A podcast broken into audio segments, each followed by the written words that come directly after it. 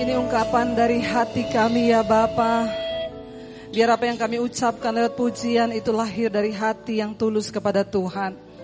Tanpa syarat kami mau terus percaya dan mengikuti Engkau. Tanpa syarat entah dijawab atau tidak dijawab doa kami. Kami mau terus percaya dan berkata Engkau Yesus satu-satunya juru selamat di dalam hidup kami. Terima kasih Bapak. Terima kasih buat kesempatan kami boleh beribadah sore hari ini. Tuhan berbicara bagi kami, sampaikan isi hatimu bagi kami. Kami rindu untuk dituntun masuk dalam kehendak Tuhan yang sempurna. Supaya waktu yang sisa tidak kami pakai untuk hidup bagi kepentingan diri kami, tetapi untuk kemuliaan nama Tuhan. Urapi hambamu yang tidak ada apa-apanya, urapi setiap kami Bapa. Kami buka hati bagi firmanmu di dalam nama Yesus. Yang percaya Tuhan di tengah kita memberkati kita, mari katakan bersama. Amin, amin. Silakan duduk. Bapak Ibu yang luar biasa, kita sudah dibajak oleh pujian penyembahan yang luar biasa. Saya percaya kita semua sudah merasakan hadirat Tuhan. Ya, dan ini memang panas sekali di luar ya. Kayaknya nerakanya mulai bocor.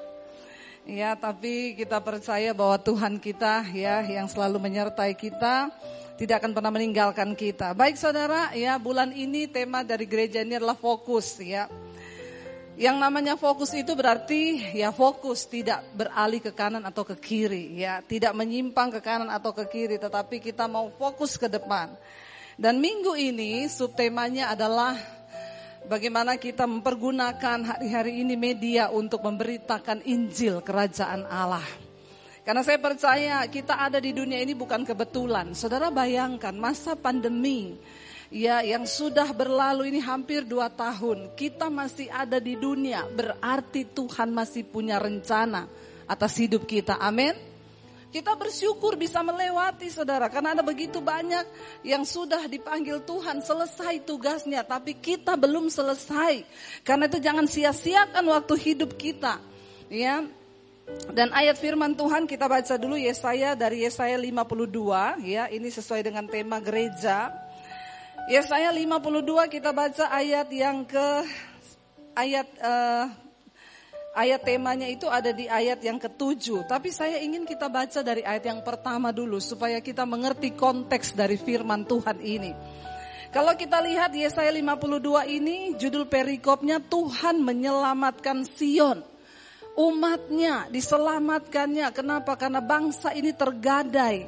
Ya, karena dosa, karena penyelewengan akhirnya mereka tergadai tapi Tuhan sangat mengasihi bangsa ini. Ayat yang pertama kita baca bersama, terjagalah, terjagalah, ya. Kenakanlah kekuatanmu seperti pakaian hai Sion, kenakanlah pakaian kehormatanmu hai Yerusalem. Kota yang kudus sebab tidak seorang pun yang tak bersunat atau yang najis akan masuk lagi ke dalammu. Ayat yang kedua, kebaskanlah debu daripadamu, bangunlah hai Yerusalem yang tertawan Tanggalkanlah ikatan-ikatan dari lehermu, hai putri Sion yang tertawan. Ayat 3. Beginilah firman Tuhan, kamu dijual tanpa pembayaran, maka kamu akan ditebus tanpa pembayaran juga. Ya, lalu ayat yang keempat, ayat Sebab beginilah firman Tuhan Allah, dahulu umatku berangkat ke Mesir untuk tinggal di situ sebagai orang asing. Lalu Asyur memeras dia tanpa alasan. Ayat 5. Tetapi sekarang apakah lagi urusanku di sini? Demikianlah firman Tuhan. Umatku sudah dirampas begitu saja. Mereka yang berkuasa atas dia memegahkan diri. Demikianlah firman Tuhan. Dan namaku terus dihujat sepanjang hari. Ayat yang keenam, sebab itu umatku akan mengenal namaku dan pada waktu itu mereka akan mengerti bahwa akulah dia yang berbicara, ya aku. Ayat 7, kita baca sama-sama.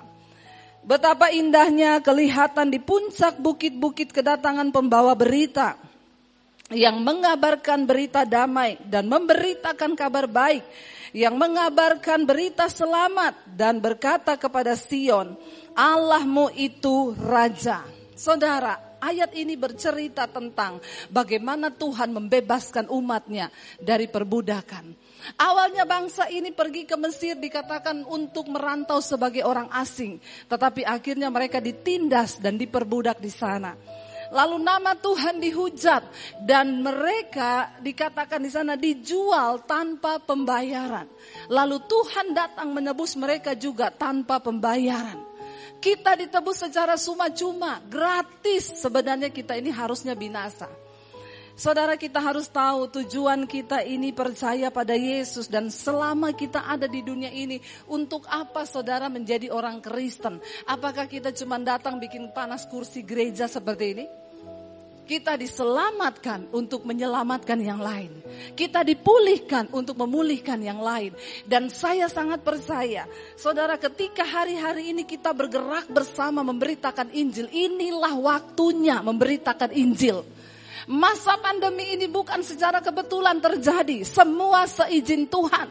Dan ini adalah waktunya, waktu yang tepat untuk kabar baik itu diberitakan. Saya bersyukur saudara kemarin saya baru pulang dari Amerika, makanya saya kangen sama jemaat di tempat ini. Tapi maaf tidak ada oleh-oleh. Iya.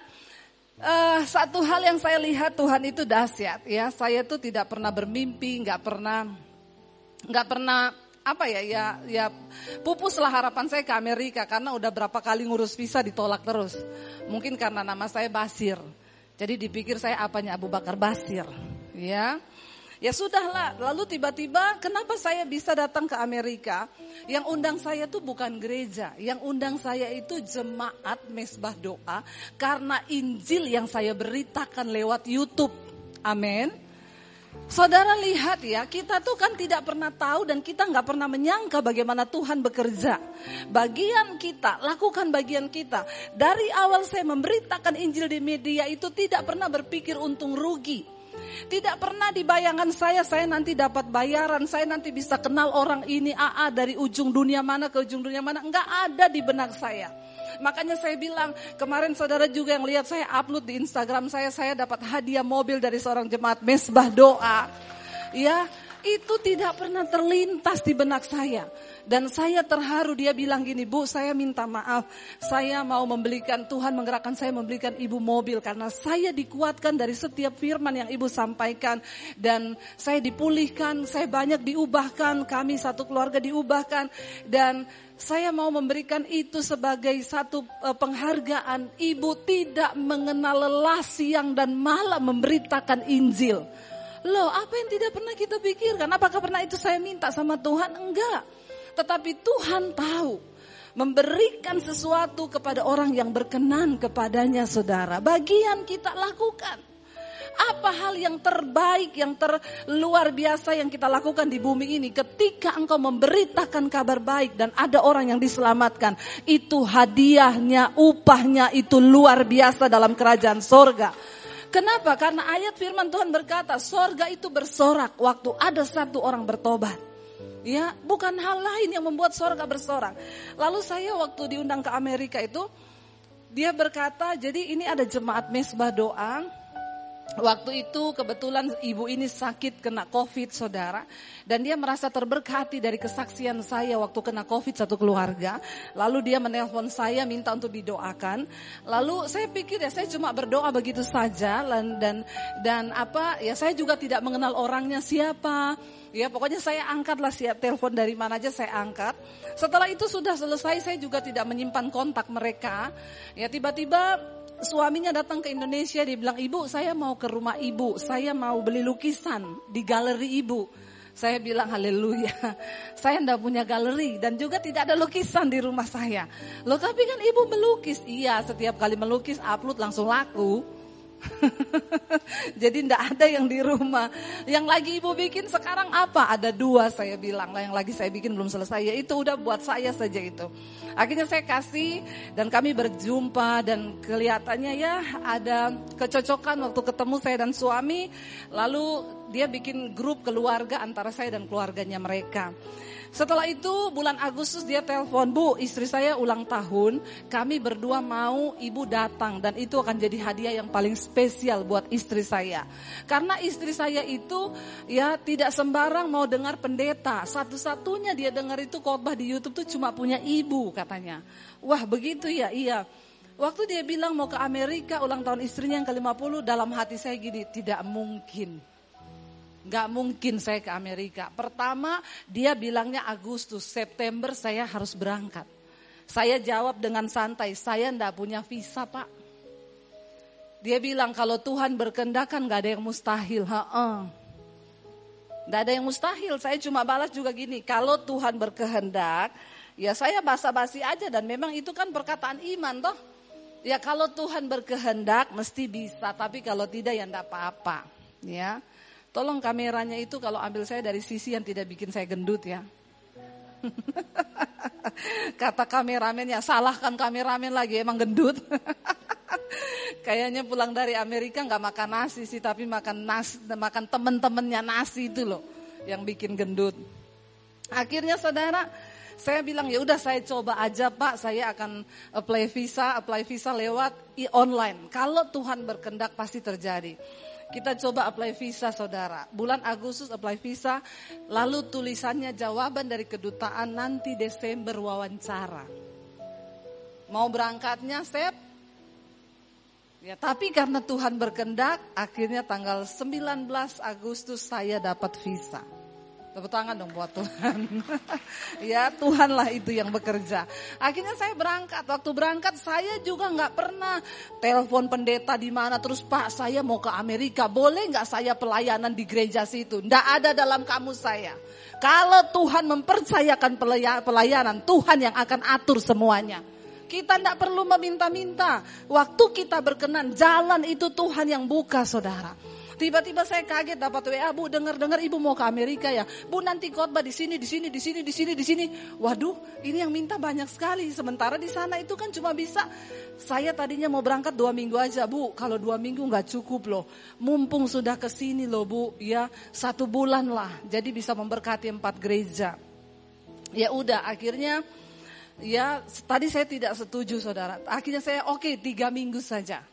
Ya, tetapi waktu besoknya kami sudah mau berangkat, PCR positif saya dan suami. Saya sampai kaget, hah? Saya PCR-nya di rumah sakit. Belum dapat surat dari rumah sakit, saya dapat WA dari Kemenkes RI. Ting, Debbie Basdir, Anda terpantau positif COVID. Anda tidak bisa bepergian ke mana-mana, Anda harus diisolasi. Tinggal pilih mau isolasi di mana. Saya bilang sama suami, waduh surat dari rumah sakit kita belum dapat memang Indonesia itu top. Di Amerika enggak ada kayak begini saudara. Ya, di Amerika tuh enggak ada peduli lindungi, enggak ada. Ya, saya di sana mamerkan peduli lindungi saya. Waktu saya lagi di restoran saya hidupin, tiba-tiba warnanya merah. Saya bilang, "Pak, di sini banyak yang kena Covid loh." Terus dia bilang, "Kok tahu? Saya punya aplikasi peduli lindungi." Dia bilang orang Indonesia canggih ya. Iya canggih. Mereka nggak ngerti yang gitu-gitu. Makanya kalau antikris duluan di Indonesia kayaknya daripada di sana. Lalu saudara, saya kabari, waduh saya buka aplikasi peduli lindungi waktu saya positif, warnanya hitam. Debbie Basjir, Anda positif. Suami saya juga buka, hitam juga, nggak bisa ke mana-mana. Saya kabari ke Amerika, berarti kita tidak diizinkan Tuhan pergi. Ya sudah, saya tidak pergi dulu. Lalu mereka balas, Bu, besok coba PCR lagi, Bu. Memang biasa begitu, kayaknya salah. Saya juga bingung, saya tidak sakit, saya tidak demam. Kok saya bisa merah loh, positif. Masa saya bintang tiga COVID? Cukuplah bintang dua ya saudara, jangan sampai bintang tiga loh.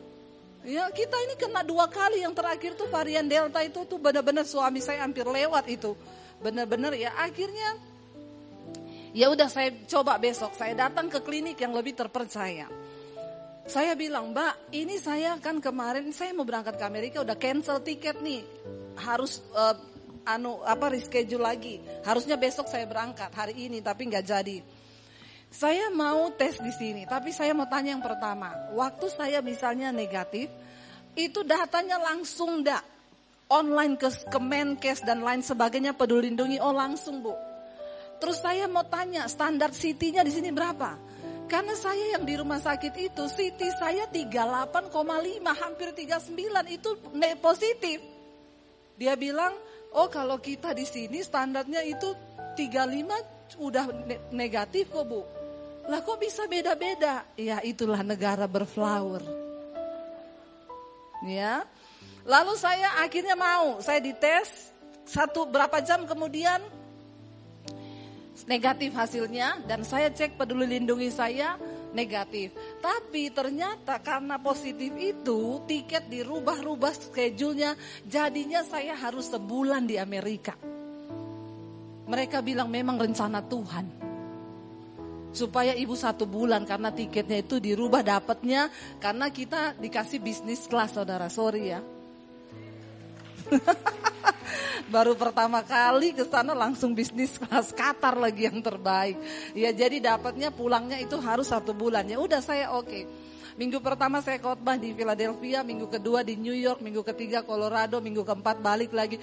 Itu saudara tahu dari Atlanta, dari Los Angeles semua WA. Bu, berangkat ke Atlanta, saya bayar tiket hotel semuanya. Please Bu, kami rindu untuk dapat berita firman dari Ibu. Nggak bisa itu dari berbagai state yang ada di sana saudara saya melihat bagaimana Tuhan itu bekerja luar biasa. Sampai saudara tepuk tangan buat Tuhan.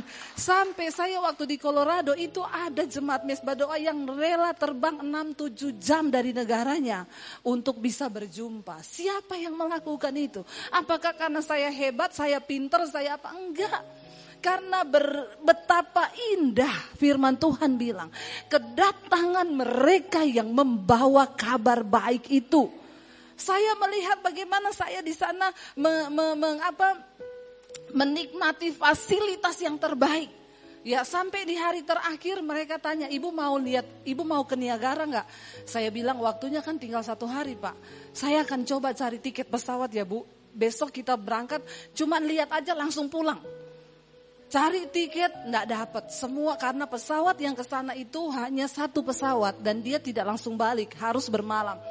Mereka bilang bu nggak ada pesawat ya sudah nggak apa-apa nggak usahlah nanti lain kali. Besoknya bu kita bisa berangkat naik private jet. Saya pikir nggak usah tepuk tangan biasa aja. Saya pikir cuma Syahrini yang bisa naik private jet. Iya saudara, itu kita datang langsung pulang, cuma nonton Niagara langsung pulang. Saya tuh bilang gini, teman saya bilang gini, Bu, dulu tuh Moriserulo pernah lo naik private jet, ndak turun di bandara langsung dijemput mobil. Ternyata saya juga begitu, saudara. Siapa saya? Tapi ayat ini nggak pernah bohong. Alangkah indah kedatangan mereka yang membawa kabar baik. Saya bilang kepada mereka, Pak, Bu, saya tidak perlu me, me, diberi fasilitas yang seperti ini itu enggak perlu. Saya nikmati yang biasa-biasa aja nggak apa-apa ibu. Ibu itu penginjil yang kelasnya dunia. Saya bilang siapa ngomong? Karena saya tidak merasa. Saya tuh merasa hanya di depan studio kami yang tiga kali tiga yang panasnya luar biasa karena itu di lantai atas. Ya, dan saya merasa cuma itu, tetapi dampak dari kabar baik yang kita beritakan Injil. Ada begitu banyak saya mendengar kesaksian orang yang datang di Colorado ada seorang ibu dia bilang, "Bu, aduh sampai dia cium-cium tangan saya." Dia bilang saya berdoa sama Tuhan, saya satu saat bisa mencium tangan ibu dan sekarang terbukti saya bilang, ih ada apa begini? Ibu, ibu tahu ndak? Firman yang ibu beritakan dia bilang, suami saya, saya tuh menikah dari muda suami saya itu selingkuh bu. Padahal saya ini dulu dari seberang ikut suami saya percaya Yesus. Serasanya saya mau kecewa. Tapi saya bersyukur mendengar firman di Youtube yang ibu sampaikan. Hati saya diubahkan. Saya ini dia bilang sudah lama pelayanan di gereja.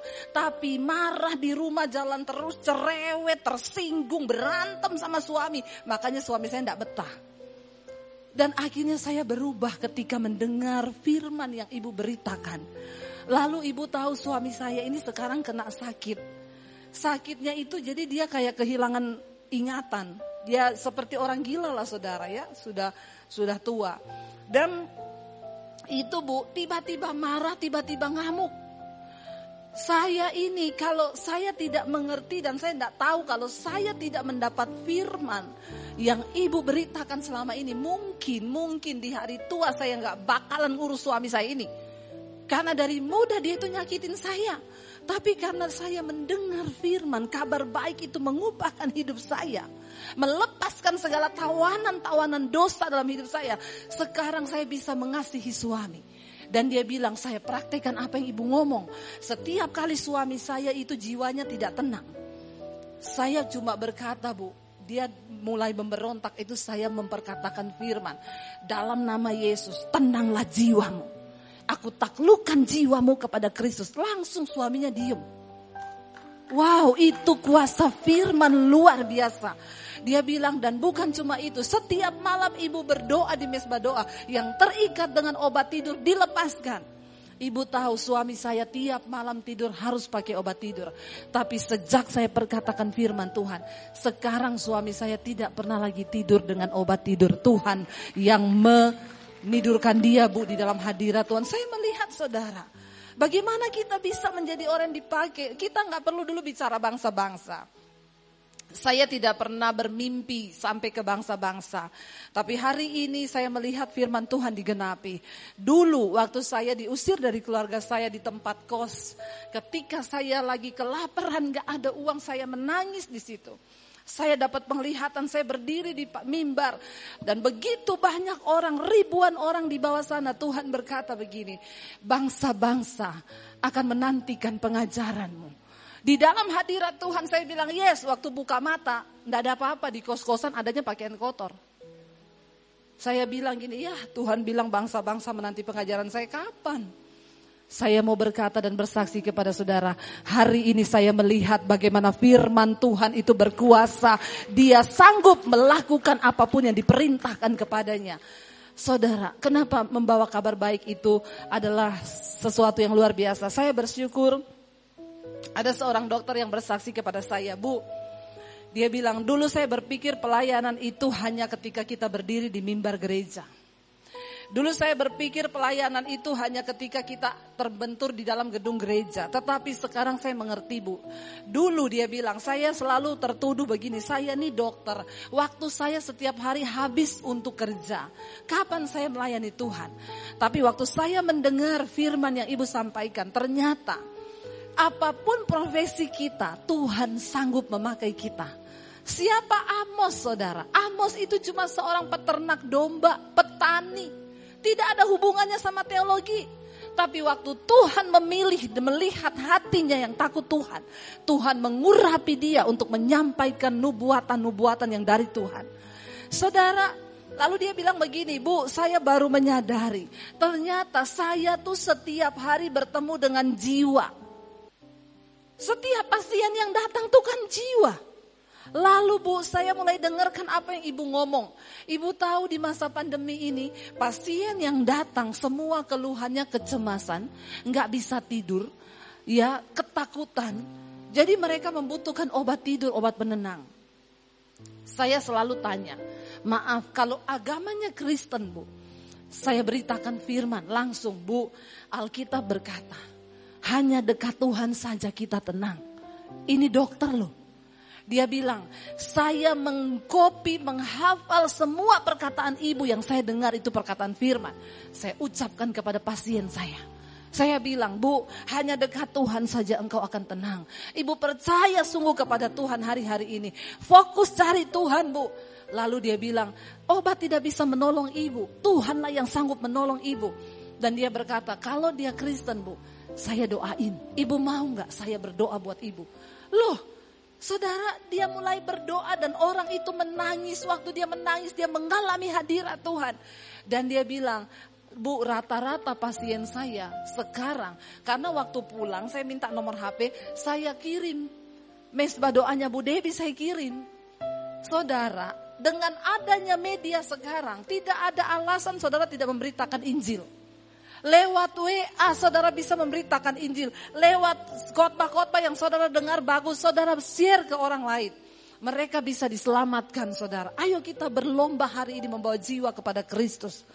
Ya karena betapa indah kedatangan mereka yang membawa kabar baik itu. Dan dia bilang rata-rata bu pasien saya mengalami kesembuhan. Bahkan yang bukan orang Kristen pun saya perkatakan firman, tapi saya nggak ngomong ayat. Saya cuma ngomong, Bu, Tuhan itu adalah yang dapat menolong ibu. Ibu berserah ya kepada Tuhan. Dan mereka itu kayaknya tersentuh. Kok nggak pernah ada yang mengingatkan seperti itu? Saudara, Tuhan bisa pakai engkau di mana pun engkau berada. Hari ini engkau punya saudara, keluarga, tetangga, engkau punya ya menantu, mertua, engkau punya saudara ipar. Ayo, rebut mereka hari-hari ini, bawa mereka kepada Kristus. Itu tugas saudara dan saya. Tetapi sebelumnya, sebelum ayat 7 itu terjadi, ayat 6 berkata begini, kita baca ayat 6. Sebab itu umatku akan mengenal namaku dan pada waktu itu mereka akan mengerti bahwa akulah dia yang berbicara, ya aku. Bagaimana kita bisa dapat membawa kabar baik itu? Kita harus mengenal Tuhan dengan benar. Amin. Jangan sampai kita menjadi Kristen tapi kita nggak kenal Tuhan. Kita nggak pernah tahu dia Allah penolong, kita nggak pernah tahu dia pembuat mujizat karena kita tidak sungguh-sungguh mempercayai Tuhan. Kita harus mengalami Tuhan, baru kita bisa cerita tentang Tuhan. Kita nggak mungkin bisa cerita orang itu kalau jatuh cinta dia cerita saudara. Ya, saya kalau ketemu orang, saya cerita tentang suami saya. Betapa suami saya itu baik, kenapa? Karena saya jatuh cinta kepada dia. Ya, tetapi engkau tidak akan pernah mungkin bisa menceritakan tentang Tuhan. Kalau engkau tidak mengenal siapa Tuhan itu terlebih dahulu. Ayo alami Tuhan secara pribadi. Makanya saya selalu bilang jangan titip doa. Datang sendiri kepada Tuhan. Engkau punya hak istimewa untuk mengalami Tuhan secara pribadi. Engkau punya hak istimewa untuk mengalami sentuhannya ketika engkau sedang lelah. Engkau punya hak istimewa untuk menemukan kasihnya waktu engkau datang dalam hadirat Tuhan. Dan ketika kita dipulihkan, kita bisa cerita tentang siapa Tuhan itu. Saudara, kita punya waktu tinggal sedikit hari-hari ini. Tidak banyak waktu. Mari kita pakai sungguh-sungguh waktu-waktu ini untuk kita mau jadi pemberita Injil. Ini bukan tugas saya saja. Ini bukan tugas Bapak Gembala dan Ibu Gembala. Ini tugas setiap kita, saudara dan saya. Saya berdoa supaya kita semua diberikan keberanian. Saudara harus mulai berdoa. Saya melihat hari-hari ini ya tayangan mesbah doa bahkan kemarin ada kesaksian dari seorang anak kecil 9 tahun. Anak itu selalu nonton mesbah doa Waktu papa mamanya berantem, dia duduk di kaki Tuhan berdoa buat mama papanya. Sembilan tahun. Ya, siapa saudara yang bisa mengubahkan Tuhan? Hari ini Tuhan sedang mencari imam di tengah rumah tangga. Kalau dia tidak dapati suami menjadi imam, istri engkau boleh menjadi imam mewakili keluargamu di hadapan Tuhan. Kalaupun suami istri belum bertobat, maka anak-anak akan dipakai Tuhan hari-hari ini. Ayo kita berdoa saudara. Biar Tuhan taruh perkataan firman di mulut kita. Sehingga ketika engkau ketemu orang, teman kantormu, di mana pun engkau berada ada begitu banyak jiwa yang sedang lelah hari-hari ini. Firman Tuhan berkata ladang itu menguning tetapi penuainya tidak ada. Ayo kita berlomba saudara. Sebelum iblis yang menuai kita berlomba dengan waktu yang ada Tuhan aku mau engkau pakai hidupku untuk menjadi saluran berkatmu di keluarga, di mana pun saya melihat ada begitu banyak orang yang diselamatkan Tuhan. Ya, bahkan hanya dengan membagikan mesbah doa. Berapa banyak kesaksian yang masuk orang-orang yang tadinya mereka di hatinya keras, berantem. Dikirimin link mesbah doa, dia balas apa? Nggak usah kirim-kirim sama saya. Yang begini-begini nggak usah.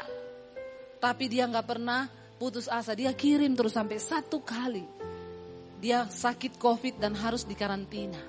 Karena di karantina nggak bisa ngapa-ngapain. Terpaksalah dia buka itu mesbah doa. Malam itu dia dilawat Tuhan, dia mencucurkan air mata. Dia bilang sejak hari itu bu, hidup saya diubahkan Tuhan. Tuayan banyak saudara. Jangan bilang cuma orang yang bukan kenal Kristus. Orang Kristen sendiri yang perlu dituai masih sangat banyak. Yang belum mengalami Tuhan secara pribadi. Saya yakin dan percaya lewat gereja di tempat ini Tuhan memperlengkapi saudara. Untuk menjadi penuai-penuai di akhir zaman. Masih begitu banyak kursi yang kosong. Ajak keluargamu. Tidak perlu takut hari-hari ini. Mati hidup tuh di tangan Tuhan. Saya tuh orang bilang gini, Bu Debi, saya tuh lihat Bu Debi ya. Di masa pandemi ini ibu tuh kayak belalang. Terbang terus ke sana ke sini. Lu siapa yang sangka saudara? Masa pandemi saya tuh ke Makassar, ke Toraja, ke NTT, ke Surabaya. Ya kemarin ke Amerika. Siapa yang menyangka? Kalau bukan Tuhan yang memberikan kepercayaan. Satu hal yang saya mau bilang hari ini, kita mau percaya Tuhan tanpa syarat. Ya kemarin ketika saya angkat foto itu di IG, ada begitu banyak orang yang yang like itu 8 ribu, hampir 9 ribu. Yang komen 1000 lebih. Semua komennya Yesus dahsyat, Tuhan baik, Tuhan baik, Tuhan baik. Ada satu komen yang mengharukan saya. Ada seorang ibu yang berkata begini, waktu ibu Debbie upload dapat hadiah mobil. Semua komen yang masuk ngomong Tuhan baik. Tapi mungkin hanya sedikit yang berpikir berapa banyak air mata yang sudah ibu teteskan ketika ibu memberitakan Injil dan mengikut Tuhan. Ketika kita ini mengalami yang baik, dengan mudah kita bilang Tuhan tuh baik. Tapi ketika kita sedang bercucuran air mata, ada di dalam masalah, apakah kita mau tetap bilang Tuhan itu baik? Saudara bertahanlah sampai pada garis akhir. Teruslah bertanding dalam pertandingan iman yang benar. Supaya engkau memperoleh mahkota yang dijanjikan itu. Karena kita bukanlah orang-orang yang mengundurkan diri. Tapi kita orang-orang yang dipanggil sebagai pemenang-pemenang di hari-hari ini. Saya mau kita semua merenungkan firman ini. Para imam musik saya minta maju ke depan. Kita mau naikkan tadi pujian. Kami tetapkan hati kami untuk tetap percaya tanpa syarat. Sehingga Tuhan juga bisa pakai kami untuk menjadi alat di hari-hari terakhir ini. Mungkin engkau sedang dalam pertandingan iman yang berat hari-hari ini. Tapi mari bilang Tuhan aku mau menang sampai di garis akhir. Sekalipun sulit mungkin untuk percaya. Mungkin engkau berkata keuanganku nggak mungkin dipulihkan. Sakitku tidak mungkin dipulihkan. Bagi Tuhan tidak ada perkara yang mustahil. Waktu kita mau memberitakan kabar baik, pertama kepada diri kita dulu. Baru kita bisa bawa itu kepada orang lain. Ayo kita bangkit berdiri bersama. Katakan pada Tuhan komitmen ini. Ku tetapkan hatiku untuk percaya. Yes Lord. Tanpa syarat. Takkan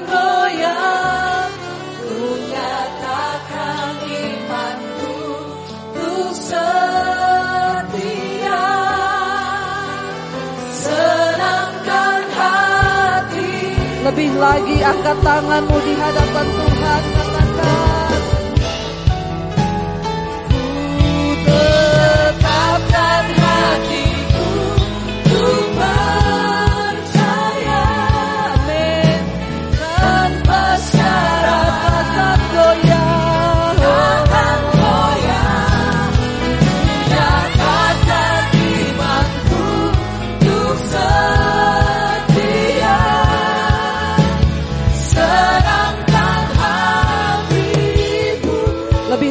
angkat tanganmu Ku tetapkan hati Katakan pada Tuhan saudara Kami mau percaya Tuhan Kami mau percaya tanpa syarat Engkau Allah yang sanggup bekerja di dalam hidup kami Kami mau nyatakan iman kami kami mau setia sampai di garis akhir Tuhan.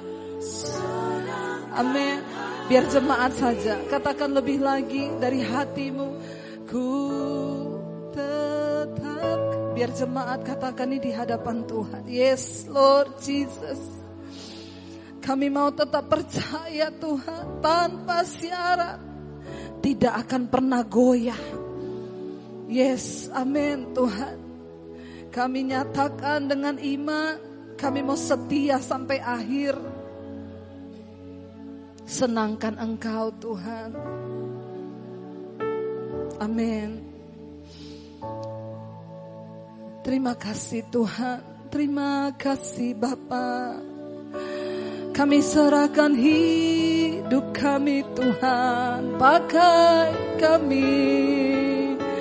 Jadi alatmu Tuhan. Mari angkat tanganmu saudara kepada Tuhan. Katakan pakai kami, pakai hidup kami, Yesus, Yesus, kami sembah Kau Tuhan, kami sembah Kau, Allah yang hidup, Tuhan yang ajaib. Kami Bapa, ini hidup kami Tuhan. Terima kasih Yesus. Kami mau memberitakan tentang Tuhan sebab tidak ada keselamatan di dalam yang lain selain di dalam nama Yesus Kristus Tuhan. Kami mau berpacu berlomba dengan waktu yang singkat ini Tuhan kami mau berlari Tuhan biar engkau dapati hidup kami berkenan di hadapanmu. Biar engkau dapati kami mengenal namamu. Biar engkau dapati kami memiliki pengalaman pribadi bersama dengan engkau. Tuhan kami bawa hidup kami. Engkau yang sedang ada di dalam persoalan masalah hari-hari ini. Katakan Tuhan, aku percaya, aku percaya. Engkau sedang melatihku untuk berperang. Aku percaya akan melihat pembelaan dan penyertaan Tuhan. Aku percaya akan melihat kemuliaan di dalam di tengah orang-orang yang hidup hari-hari ini. Kami hidup untuk memberitakan pekerjaan Tuhan yang ajaib. Bapak biar lewat hidup kami orang boleh melihat Kristus yang luar biasa. Hamba berdoa untuk setiap umatmu, jemaatmu, anak-anakmu, gerejamu Tuhan. Bapa, Engkau yang akan mengangkat hidup mereka. Saat kami hidup di dalam perkenananmu. Saat kami hidup benar dalam firmanmu. Maka Engkau yang berjanji Tuhan. Dan Engkau sendiri akan menepatinya dalam hidup kami. Bukakan jalan di dalam pintu-pintu yang tertutup bagi anak-anakmu. Bukakan jalan Tuhan, sebab Engkau Tuhan yang sanggup membuka jalan itu.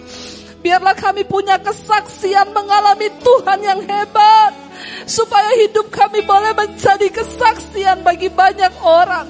Bahkan bangsa-bangsa akan melihat bahwa kabar baik itu firman Tuhan itu berkuasa menghidupkan, berkuasa mengubahkan, Bahkan firmanmu sanggup menciptakan kembali bisnismu yang mulai hancur perkatakan di dalam nama Yesus.